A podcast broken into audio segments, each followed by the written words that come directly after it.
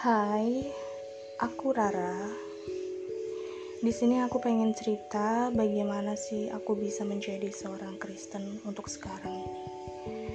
Kemarin yang sudah tahu dari aku snapgram, bikin story di snapgram aku, aku menjelaskan dari nol sampai akhir untuk mujizat-mujizat itu. Dan sekarang untuk kalian yang kalian belum tahu, um, kenapa sih aku bisa menjadi seorang Kristen? Pasti kalian juga bertanya-tanya kan. Um, mungkin kalian ada yang mengira kalau aku ikut seorang teman atau ikut orang lain atau aku ikut siapa pun itu gitu kan. Nah, aku di sini mau cerita bagaimana sih aku bisa menjadi seorang Kristen untuk sekarang ini. Oke. Okay.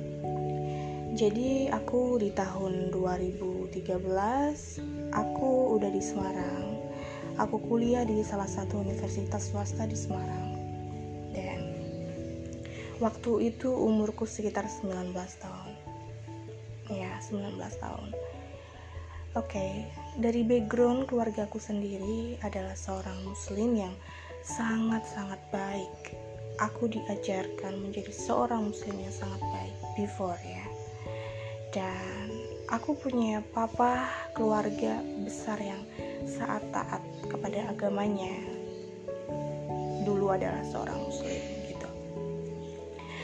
Dan aku kenapa aku menjadi seorang Kristen dan kenapa bisa aku menjadi seorang Kristen adalah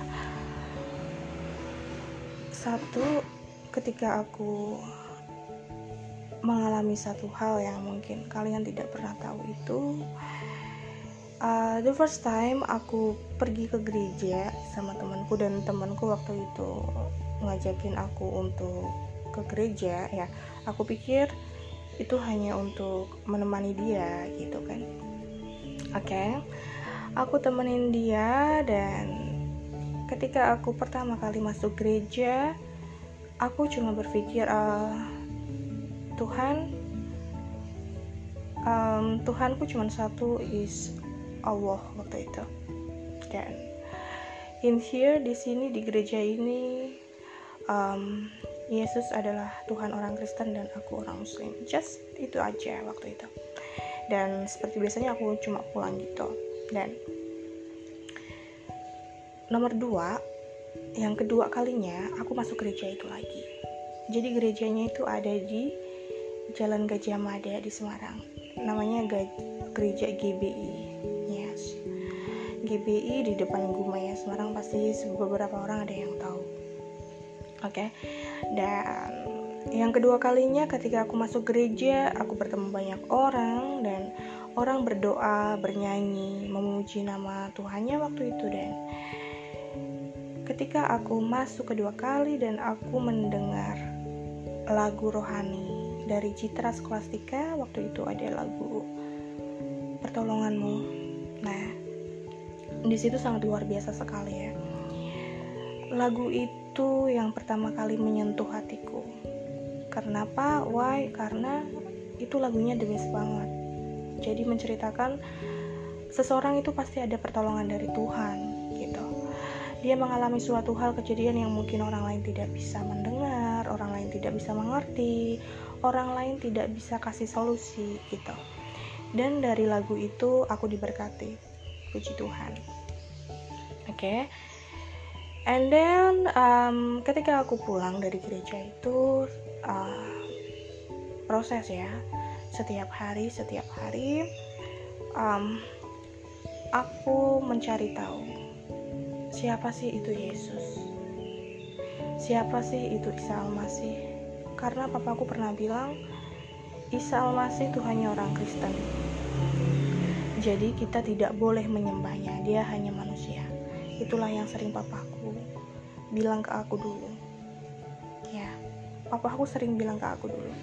Seperti itu. Dan hmm, ketika aku pengen tahu siapa itu Yesus, aku cuma waktu itu pengen tahu siapa sih Yesus, bukan untuk menjadi seorang Kristen waktu itu. Dan oke aku pergi ke gereja setiap minggu aku pergi ke gereja itu sore ya biasanya pagi itu sekitar jam 8 jam 7 atau jam 9 atau jam 10 biasanya aku pergi ke sore jadi gereja yang aku datangin itu pindah-pindah kadang di GBI, kadang di GKI, kadang ada Tiberias di Semarang dan semuanya di Semarang. Oke. Okay. Di umur aku yang sekitar 19 tahun menuju ke 20 tahun, aku mencoba untuk mencari tahu apa itu Yesus, siapa itu Yesus, apa itu Kristen, seperti itu. Dan siapa itu Bunda Maria, apa kisahnya. Jadi guys, aku membeli Alkitab waktu itu seorang diri dan aku mencoba belajar aku tidak tahu apa kata-kata di dalam Alkitab itu karena bahasanya beda gitu kan. Aku pergi ke gereja sendiri dan aku mendengarkan khotbah seorang pendeta. Aku menemukan sebuah kenyamanan yang sangat luar biasa yang aku nggak bisa dapetin sebelumnya. Gitu. Aku merasa sangat, aku ini cuma manusia biasa. Ketika aku semakin menolak Yesus dalam hidupku, semakin kuat tarikan itu untuk aku cari tahu siapa Yesus. Jadi aku untuk mencoba untuk ke gereja mungkin ada sekitar 2 tahun. Ya, dari 2013 aku mencoba mencari tahu. 2014 aku mencoba untuk menjadi seorang Kristen waktu itu. Aku memutuskan untuk menjadi Kristen dan di tahun 2015 aku berproses. Akhirnya antara dua tahun itu aku memutuskan untuk diriku sendiri. Untuk hidupku. Untuk hidup selanjutnya. Oke? Okay? jadi aku dulu mempunyai hidup yang aku pikir aku tidak mendapatkan antara pengampunan seperti itu. Um, sorry banget inilah cerita hidup yang memang sesungguhnya. Aku mengatakan yang sebenar-benarnya dan ketika aku menjadi seorang Kristen aku memilih Kristen untuk hidupku hidupku banyak berubah. Aku menjadi menjadi seseorang yang sabar menjadi seseorang yang pemaaf menjadi seseorang yang sangat mengasihi antar sesamaku. Aku merasa dikasihi sama satu pribadi yang aku tidak tahu. Tapi aku percaya, pribadi ini yang sangat mengasihi aku yang mau menerima aku dalam segala bentukku. Itu Yesus. Aku tahu, aku manusia yang sangat berdosa, aku butuh pengampunan dan aku butuh kasih sayang. Aku tidak mau merasa aku jauh dari Tuhan who is that? Dan aku di sini memilih Yesus untuk hidupku. Di tahun 2015, oke, okay, keluargaku tidak ada yang tahu satupun. Siapa pun keluargaku aku tidak ada yang tahu dan aku menutup rapat-rapat ini. Dari angka 2013 sampai 2015, keluargaku tidak ada yang tahu bagaimana aku berjuang sendiri untuk menjadi seorang Kristen seandainya keluarga aku tahu pun waktu itu mereka marah besar. Oke. Okay. dan di 2015 aku memutuskan untuk membaptis. Aku percaya. Aku 100% percaya menjadi seorang Kristen 100 percaya 100% aku percaya menjadi seorang pengikut Yesus menjadi anak Yesus dan Yesus menjadi juru selamatku aku seorang diri berangkat ke Jakarta dan waktu itu aku beribadah di gereja Tiberias Semarang. Kebetulan di Semarang gembalanya ada di Jakarta dan kita satu Indonesia kita dibaptis di Jakarta waktu itu. Aku berangkat bersama jamaah-jamaah lain dan aku seorang diri. Ketika itu umurku baru 21 keluarga aku tidak tahu Aku memutuskan untuk baptis dan setelah baptis, kejadian yang sangat luar biasa mengalami hidupku. Ada di hidupku. Jadi, setelah baptisan itu, mungkin seminggu kemudian ini kejadian yang sebenarnya aku nggak bisa lupa dalam hidupku sampai kapan pun aku mengalami banyak hal yang mungkin orang lain tidak bisa mengalami itu oke okay. um, aku mengalami mimpi Yesus datang dalam hidupku. Aku bermimpi Yesus datang ke mimpiku dan ah, aku sangat bahagia sampai sekarang pun aku bercerita seperti ini. Aku sedih dan kenapa aku sedih? Bukan sedih seperti apa karena aku sedih bahagia gitu. Di mimpiku yang pertama aku lari di tempat yang gelap sekali. Terus ada satu orang yang memberhentikan aku di depan. Dia laki-laki gagah. Dia bersorban putih dan dia bilang aku Yesus. Jangan takut ikut aku. Dan dia sambil lihat wajahku dan aku sangat berterima kasih sih. Kenapa aku bisa menjadi Kristen? Hidupku jauh lebih diberkati dan aku tidak pernah khawatir akan hidupku untuk selanjutnya. Banyak hal-hal yang aku doakan mungkin sebelum aku doakan semuanya itu tercapai dalam hidupku mungkin badai-badai terus ada dalam hidup dan oke, okay, mimpi yang kedua adalah aku bertemu Yesus di tempat yang gelap, sangat gelap, sangat gelap. Di situ ada penjara besi kecil, mungkin seruangan kamar mandi satu kali satu. Di situ ada papaku, papaku hitam hitam sekali hitam pekat di dalam ruji itu. Dan ada Yesus di sampingku. Dan aku bilang um, Tuhan um, bisakah Tuhan keluarkan papa saya Yesus bilang tidak aku bilang kenapa karena papamu tidak percaya sama aku, tidak mempercayai aku sebagai juru selamat. Dan papaku tidak bisa keluar dari situ. Dan mimpi yang ketiga, ini um, mimpinya berselang-selang ya. Jadi enggak setiap malam aku sempat mimpi seperti itu, tapi ada jeda-jeda waktu, bulan seperti itu dan mimpi yang ketiga adalah mungkin sebagian orang Kristen tahu ketika ada beberapa anak yang duduk melingkar di kanan kiri sisi Yesus.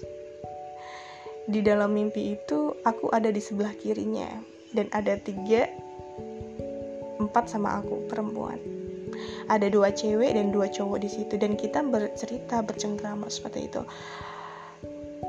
Kita duduk melingkar dengan jubah dia kita duduk bersama-sama dan Yesus bilang ke aku kayak gini dia panggil namaku panggil namaku asli jadi namaku asli itu Agil uh, Yesus bilang Agil kamu udah masak seperti itu. Jadi aku cerita dulu. Jadi uh, kebiasaan aku di kos itu waktu aku masih kuliah semester 5 gitu kebiasaan di kosku cuman masak bersih bersih nyuci seperti itu sih. Jadi di situ di mimpiku uh, Jesus bilang kamu sudah masak. Dan aku bilang udah bapak. Kamu udah cuci baju aku bilang udah bapak. Terus Yesus sambil senyum ngeliatin aku dia bilang kalau semuanya itu udah selesai kamu jangan lupa untuk berdoa. Seperti itu. Dan aku sangat aku tidak tahu maksudnya aku juga bingung kayak aku cuma orang yang baru terlahir menjadi seorang Kristen tapi kenapa mimpi-mimpi itu selalu ada dalam setiap tidurku seperti itu. Dan 2015 berlalu 2016 keluarga aku tahu gosip-gosip itu pasti ada kadang kan aku ada upload foto Yesus atau apa pasti keluarga aku tahu. Dan mereka menanyakan itu. Papa aku pernah bilang kayak gini Aku tidak suka kamu mencoreng nama baikku di sini. Kalian tahu, papa aku seorang ustadz. Dia dihormati di daerahku. Dia lumayan dihormati di di daerah sana, di daerah tempat tinggalku dan semua orang tahu papaku, siapa dia.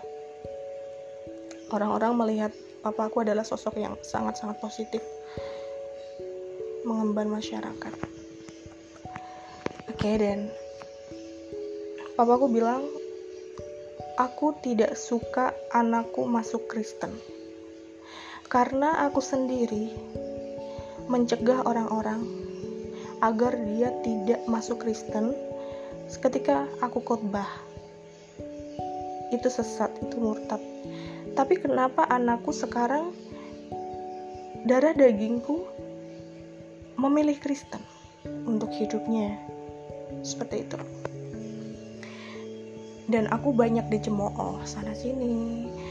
Aku banyak dihiraukan sana sini hanya karena aku memilih Yesus sebagai juru selamatku dan semua keluargaku menghujatku. Salibku dibuang waktu itu. Aku mempunyai kalung dan kalung itu dibuang aku punya salib dan salib itu dibuang sama kakakku di depanku di depan rumah. Yes. Alkitabku dibuang dan diinjek. Tapi aku tidak marah di situ dan aku percaya bahwa apa pun yang di Alkitab semuanya benar.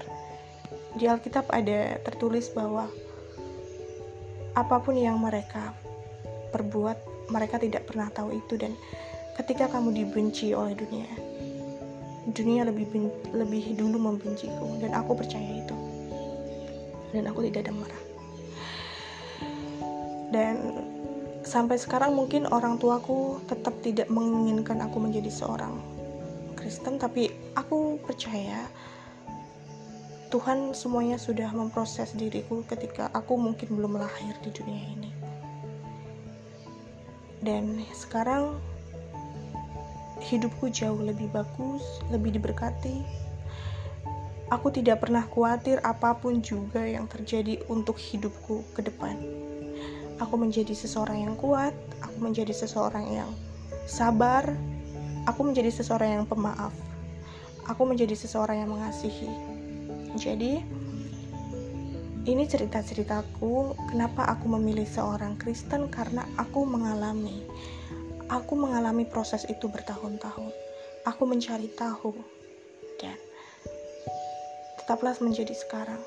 Semoga imanku sampai berkesudahan. Dan aku harap kalian menjadi seorang Kristen menjadi seorang Kristen yang baik yang bisa melakukan apa pun yang tertulis di Alkitab. Seperti itu jadi guys itulah cerita-ceritaku. Uh, semoga kalian tetap kuat menjalani hidup tetap percaya bahwa Tuhan itu baik dan selalu diberkati untuk keluargamu dan keluargaku. God bless you